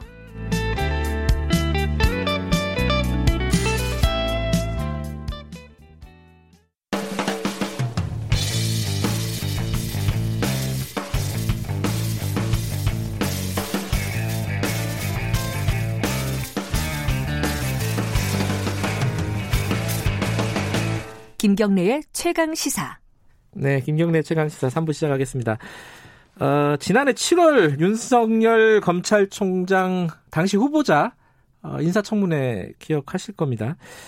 그때 이제 한바탕 난리가 났었습니다, 사실. 왜냐하면은 그 쟁점 중에 하나가 윤우진 전 용산 세무서장 뇌물수수 의혹이었는데 윤대진 검사의 형이죠. 어, 이 부분에 대해서 왈가왈부를 벌이다가 어 갑자기 한 언론사의 보도를 통해서 이 윤석열 총장이 청문회 내내 뭔가 거짓말을 한 것이 아니냐라는 그렇게 결론이 내버려 나, 내버렸어요. 나버렸어요. 이게 근데 그 뒤에 그 얘기가 좀 또 안 들렸습니다. 이게 어떻게 돼가고 있는 건지 어, 추가 취재를 계속 진행을 했다고 합니다. 그 뭐 언론사는 이 유스타파였고 어, 해당 기자는 한상진 기자였는데 그 관련 기사 기자, 어, 사건을 쭉 취재를 하니까 새로운 것들이 좀 나왔습니다. 윤석열 총장이 어, 윤우진 뇌물수수 사건의 관련자였다. 그래서 당시에 경찰 수사 대상에 올라왔다. 이런 부분들까지 확인이 됐다고 합니다. 추가적으로 당시 이명박 정부의 청와대에서 어, 수사에 외압을 행사했다는 의혹까지 제기를 했습니다. 한상진 기자 스튜디오에 모셨습니다. 안녕하세요. 예, 안녕하세요.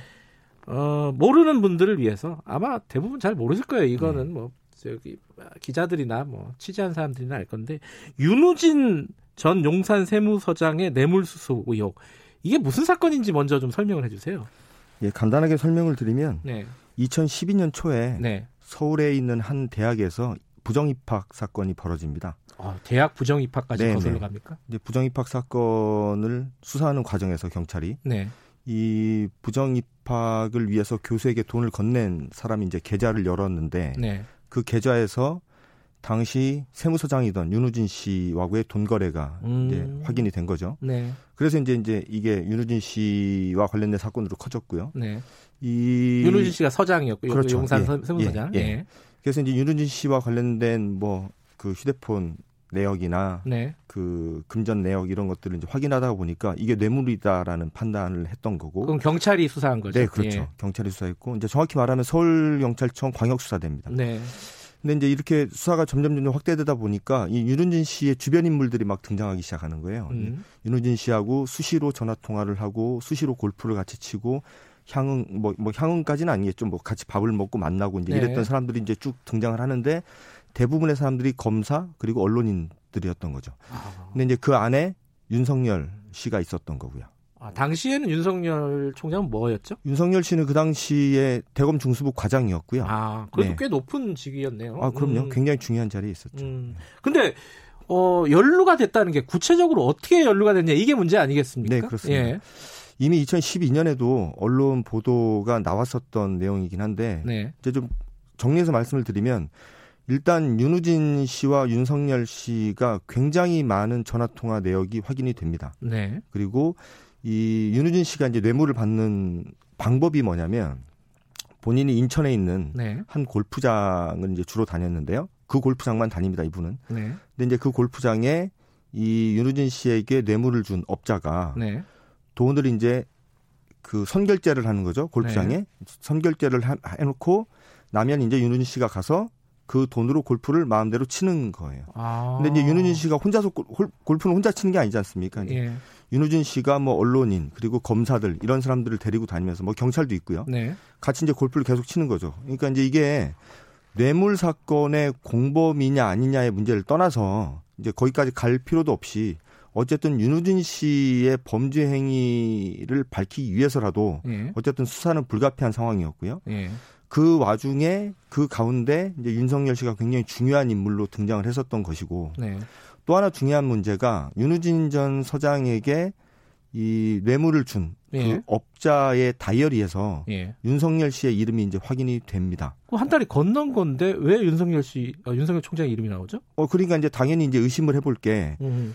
윤우진 씨의 소개로 그 업자와 윤석열 씨가 만나서 알게 된 사이가 아니었냐. 아. 그러면 그렇다고 한다면 윤석열 씨가 그 골프장에서 계속 골프를 쳤다고 한다면 네. 그리고 그 과정에 그 업자나 윤호진 씨가 같이 있었다고 한다면 이건 좀 문제가 있지 않겠냐. 음. 왜냐하면 그 업자와 윤호진 씨의 관계를 잠깐 설명을 드리면 윤호진 씨가 성동 세무서장을 할 때 이 업자를 알게 되는데 네. 이 업자가 주로 사업을 하는 공간이 성동세무소 관할 지역입니다. 음흠. 그러니까 이제 성동세무소 관할 지역에서 사업을 하는 사람이 축산물 사업을 했던 거죠? 그렇죠. 예. 육류 수입업을 예. 하는 사람입니다. 그러니까 이제 그 관할 구역에서 사업을 하는 사람이 관할 세무서장하고의 부적절한 돈거래 음. 그리고 그 도, 돈을 같이 쓴 셈이 되는 거예요. 음, 다른 네. 뭐 골프를 같이 쳤던 그렇죠. 검사들이나 예, 예, 예, 예 그렇죠. 음. 그러니까 당연히 뭐 이게 범죄냐 아니냐의 문제를 떠나서 네. 어쨌든 수사는 해야 될 사, 사안. 음. 그러니까 뭐 예, 그렇습니다. 근데 윤석열 당시 그 과장이라고 하셨잖아요. 네. 윤석열 씨는 골프를 같이 쳤다는 게 윤우진 씨랑 네. 그 돈으로 네. 그건 확인이 된 내용이에요? 그건 본인도 인정을 한 부분이고요. 아 그래요? 예, 음. 윤우진 씨를 윤석열 씨는 그 우진이 형 이렇게 불러요. 그러니까 음흠. 본인하고는 친형제나 다름없는 윤대진 씨, 이제 윤대진 검사죠. 윤대진 씨의 친형이기 때문에 네. 본인은 본인한테는 뭐 친형이나 다름없는 사람이다라고 네. 이제 계속 얘기를 해왔고 그리고 작년 청문회장에서도 뭐 같은 취지의 얘기를 예. 했었던 적이 있고요. 그런데 이제 이 두 사람이 이제 그런 식으로 굉장히 가까운 사이였기 때문에 친할 수는 있죠. 일단은. 네, 그렇죠. 예. 친할 수는 있죠. 그런데 이제 이게 윤우진 씨가 업자로부터 받았다는 이 돈이 뇌물이라고 한다면 아까 말씀드렸듯이 그 뇌물을 누군가와 같이 썼다. 그럼 예. 당연히 수사를 받아야 되는 상황이었던 거죠. 근데 그 뇌물을 같이 썼다는 것까지 확인이 됐냐고 여쭤보는데요. 아, 네. 그 일단 윤석열 씨가 윤우진 씨하고 골프를 친 건 확인이 됩니다. 예. 그리고 이제 본인도 인정을 했고요. 근데 예. 이제 다만 중요한 문제가 본인은 2009년경까지만 윤우진 씨하고 골프를 쳤기 때문에 네. 당연히 뇌물을 준 그 육류 수입업자는 알 수가 없다. 그, 이렇게 그 주장, 이후의 일이니까. 네, 그렇죠. 예.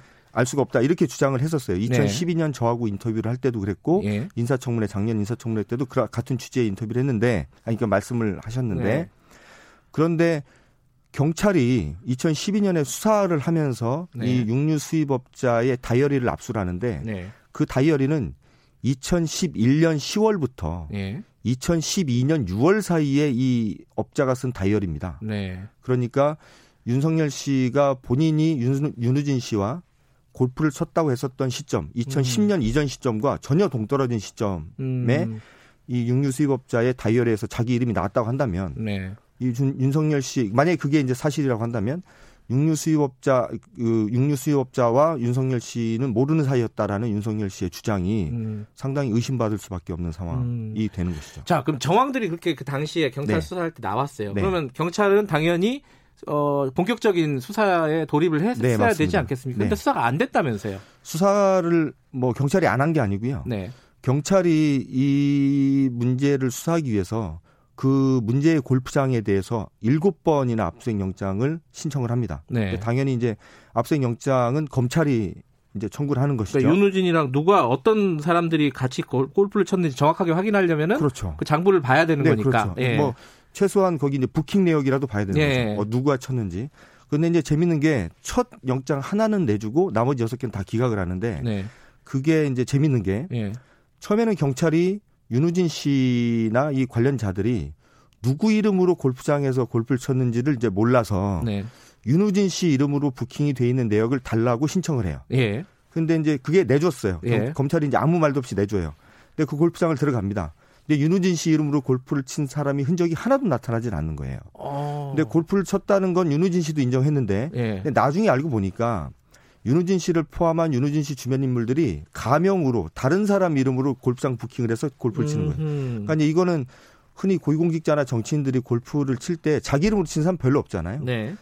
이제 그런 일이 벌어진 거죠. 그래서 이제 그 다음에는 경찰이 윤우진 씨가 썼던 차명을 확인해서 그 이름으로 영장을 신청을 하기 시작하니까 그때부터는 아무것도 안 나오는 거죠.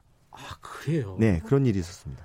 전부 다 기각한 게 발열을 한게 아니라 네 하나는 아, 내줬습니다. 윤우진 이름으로 내니까 해줬는데 네. 차명으로 하니까 네. 안 해줬더라. 윤우진 씨가 정확히 최모 씨라는 사람 이름으로 네, 골프를 쳤거든요. 이제 예. 그 이름을 확인해서 영장을 청구하니까 그때부터 검찰이 내주질 않죠. 그 이후에 그러면 수사가 흐지부지 됐나요, 완전히? 어, 이제 이 지금부터가 재밌는데 예. 이 윤우진 씨가 5월, 6월 경에 경찰 조사에 한 차례 응했습니다. 네. 그리고 윤우진 씨의 휴대폰이 이제 그, 그 통화 내역이 이제 확인이 됐고요. 네. 그리고 나서 윤우진 씨는 경찰 수사에 적극적으로 협조하겠다라는 의견을 계속 밝혔고 경찰에 네.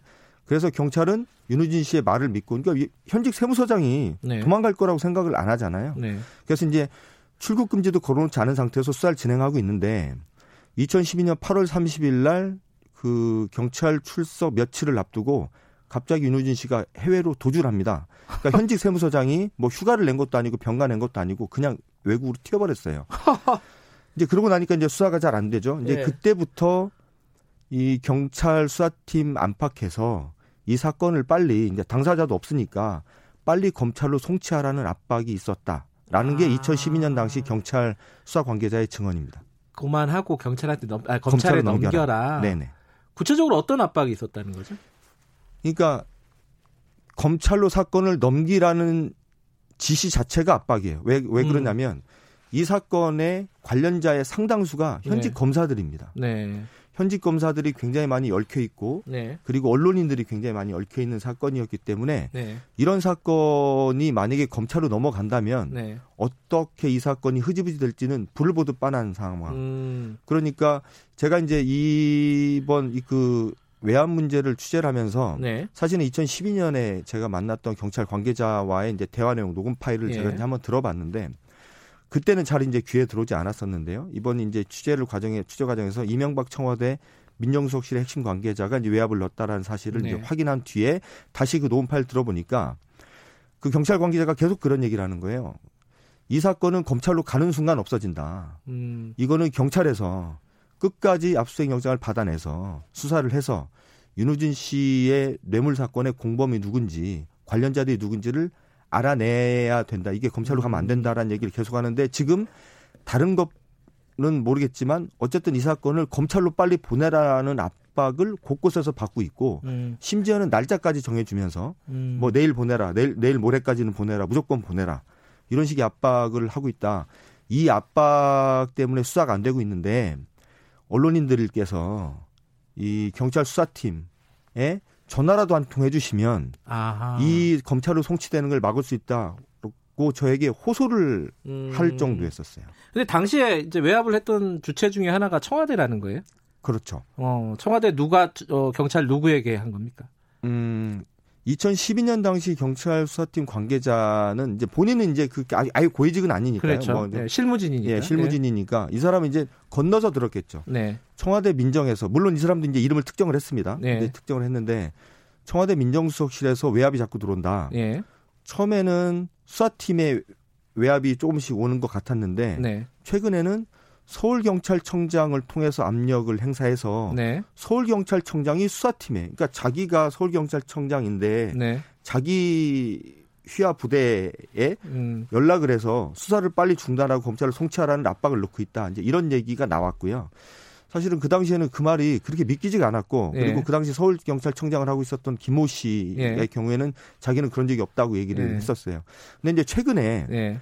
작년 11월에 황운하 전 대전경찰청장이 이제 네. 책을 냅니다. 근데 책에 보면 당시 이 수사 과정에서 어딘가로부터 경찰청장 당시 경찰청장이 조현호 씨였는데 아 서울청이 아니라 경찰청 본청으로 왔군요. 그렇죠. 이제 본청 네. 경찰청장이었던 조현호 씨를 통해서 압력이 행사돼서 네.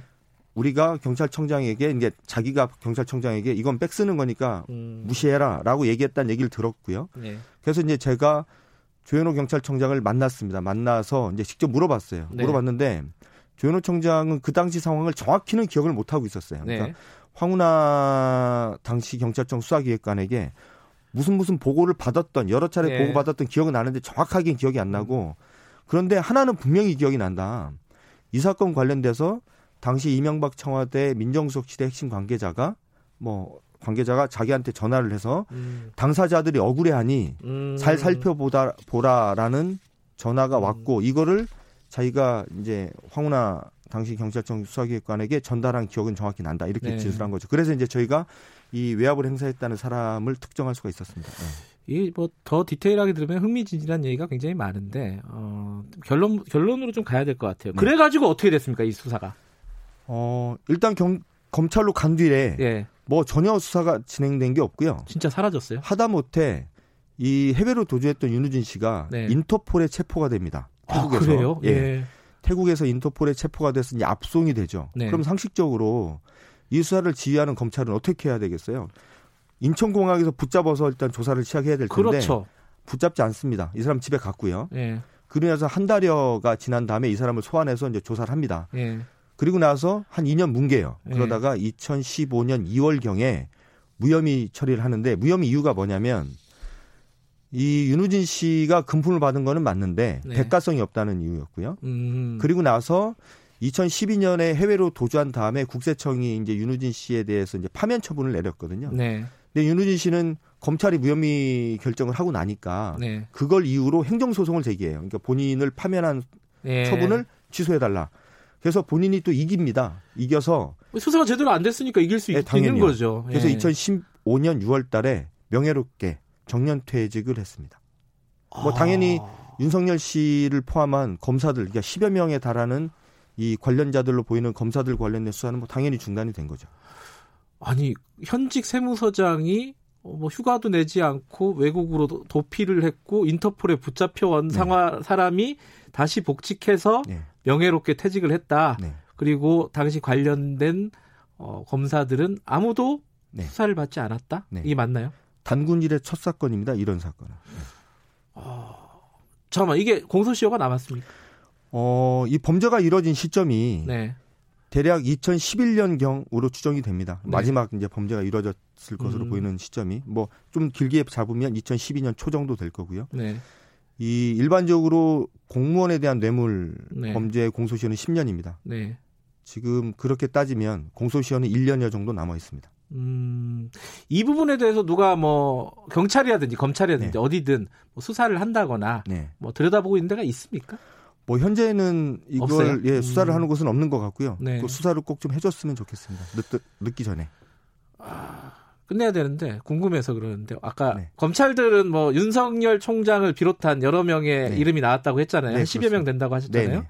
언론인들은 몇 명이나 됩니까? 어, 아까 말씀드렸듯이 그 이 육류 수입업자로부터 윤은진 씨가 받아간 게 현금 6천만 원 정도와 갈비 100세트 이렇게 확인이 돼요. 갈비 오. 100세트는 2011년 뭐 추석경에 받은 걸로 이제 알려져 있는데 그 발, 갈비 100세트는 경찰 수사에 따르면 100% 언론사 기자들 그리고 언론사 간부들에게 전달이 된 걸로 이제 확인이 되고 있습니다. 아, 이름 들으면 알만한 사람들도 많아요? 어, 2012년 당시 경찰 수사팀 관계자로부터 실명을 제가 한 명 듣기도 했습니다. 아, 그래요? 어, 예.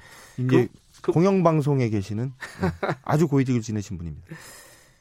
알겠습니다. 이게 정말 말씀하신 대로 뭐 농반 진반으로 말씀하셨지만 단군 일에 이런 사건은 처음이다. 그렇죠. 네. 뭐 현직 현직 공무원이 수사 도중에 해외로 도피하는 사례 저는 뭐 본 적이 없습니다. 네. 알겠습니다. 어, 그 공소시효가 남았다 그러니까 한번 좀 들여다볼 필요는 있겠습니다. 네. 아, 예, 여기까지 듣겠습니다. 고맙습니다. 예, 감사합니다. 뉴스타파 한상진 기자였습니다.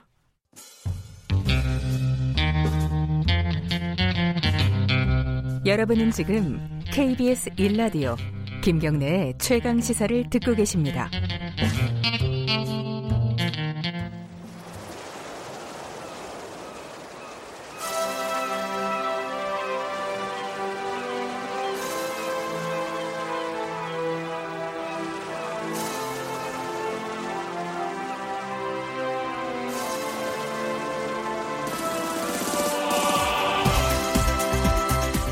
네, 축구 감독으로부터 배우는 리더십. 아, 오늘도 르네상스형 인간 한준희 축구 해설위원 스튜디오에 안 나오셨습니다. 늦으신가요? 전화 연결, 연결할게요. 안녕하세요. 네, 안녕하세요. 왜 안 오셨어요? 어, 늦잠 잤어요. 어, 솔직합니다. 예. 어쨌든 전화라도 연결이 돼서 다행입니다. 아, 예, 예. 근데 오늘 전화 주십시오. 예, 오늘은 어 이게 사실 마지막 시간이 돼 버렸어요. 어... 네, 제가 그 이야기를 들었습니다. 예. 네. 그래서 혹시 속상하셔서 안 나오신 건가요? 어, 혹시 저의 그 한켠에 예. 그런 속상함이 있어서 늦게 일어났는지도 모르겠네요. 제가 연구를 좀 해봐야 되겠네요. 네. 알겠습니다. 지금 어, 몇 번째 감독이죠? 어, 일곱 번째 감독이네요, 그죠?